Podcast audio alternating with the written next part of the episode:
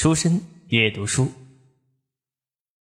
長編エッセイ From Everywhere 作者坂本真綾朗読初恋教学部レモン。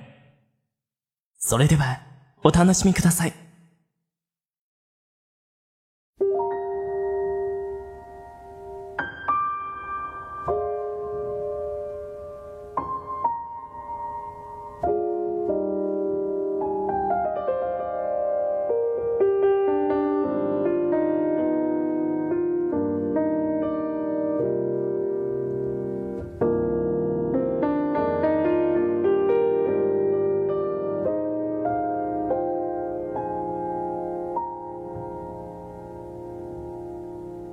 18歳の頃かな。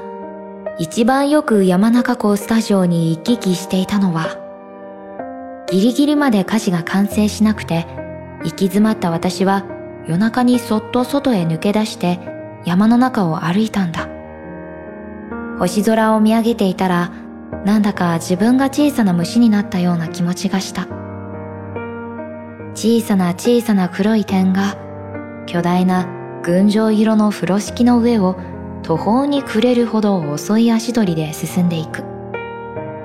この世界は一体どこまで続くんだろう。自分は何者なのだろうと、何の腹の足にもならないようなことを、虫は虫なりのちっぽけな脳みそでひたすら考えていた。こんな小さな体では何もできない。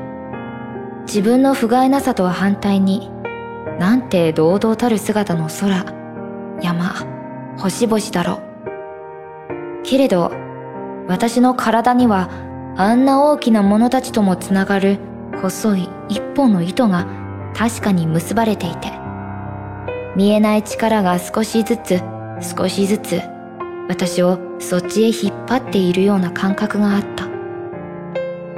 遥か遠くから私を呼ぶ外側の力のようでもあり、ふつふつとお腹の奥から湧いてくる内側の力のようでもあり、私はその引力によって終わりの見えないこの世界を力の尽きるまでどこまでも歩いていくと決めたんだ。部屋に戻って ID という歌詞を書き上げた頃にはもう朝だった。山中湖は私にとってあの曲のふるさとで、それはつまり私が何を歌い何を書いていくのかを初めて表明した言葉のふるさとでもある。この山はそこにちょっと似てるんだ。ID 感じてたことさ。ずっとずっと前から。夜中中一人抜け出して歩きながら思う。強がることと甘えることは、結局少しも変わらない。あっちこっち行った。死んだふりもした。できるだけ違うものになろうと思ってたけど、問題なんか初めからなかった。いつかは好きに、優しい過去を本当の自分は他にあるなんて、こんなに自由な、こんなに確かな僕がいるのに。好きなものを好きだって言える。それだけでとても幸せな気分になれるんだ。だから、堂々としていればいいのさ。心と同じ声になるように。こんなにも深くて黒い夜に包まれながら、どこまでも歩く小さな体。あの空へ、始まりへ、命へ。僕を駆り立てる見えない大きな力。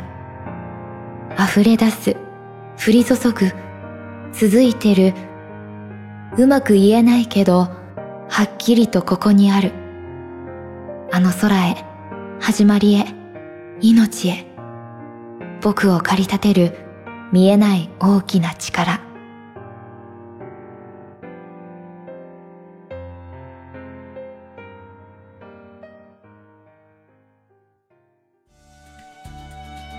您现在收听到的声音来自于出生日语。想了解更多日本资讯，学习日语知识，欢迎关注微信公众号及新浪微博“出生日语”。 恋に遅刻日本語との初恋。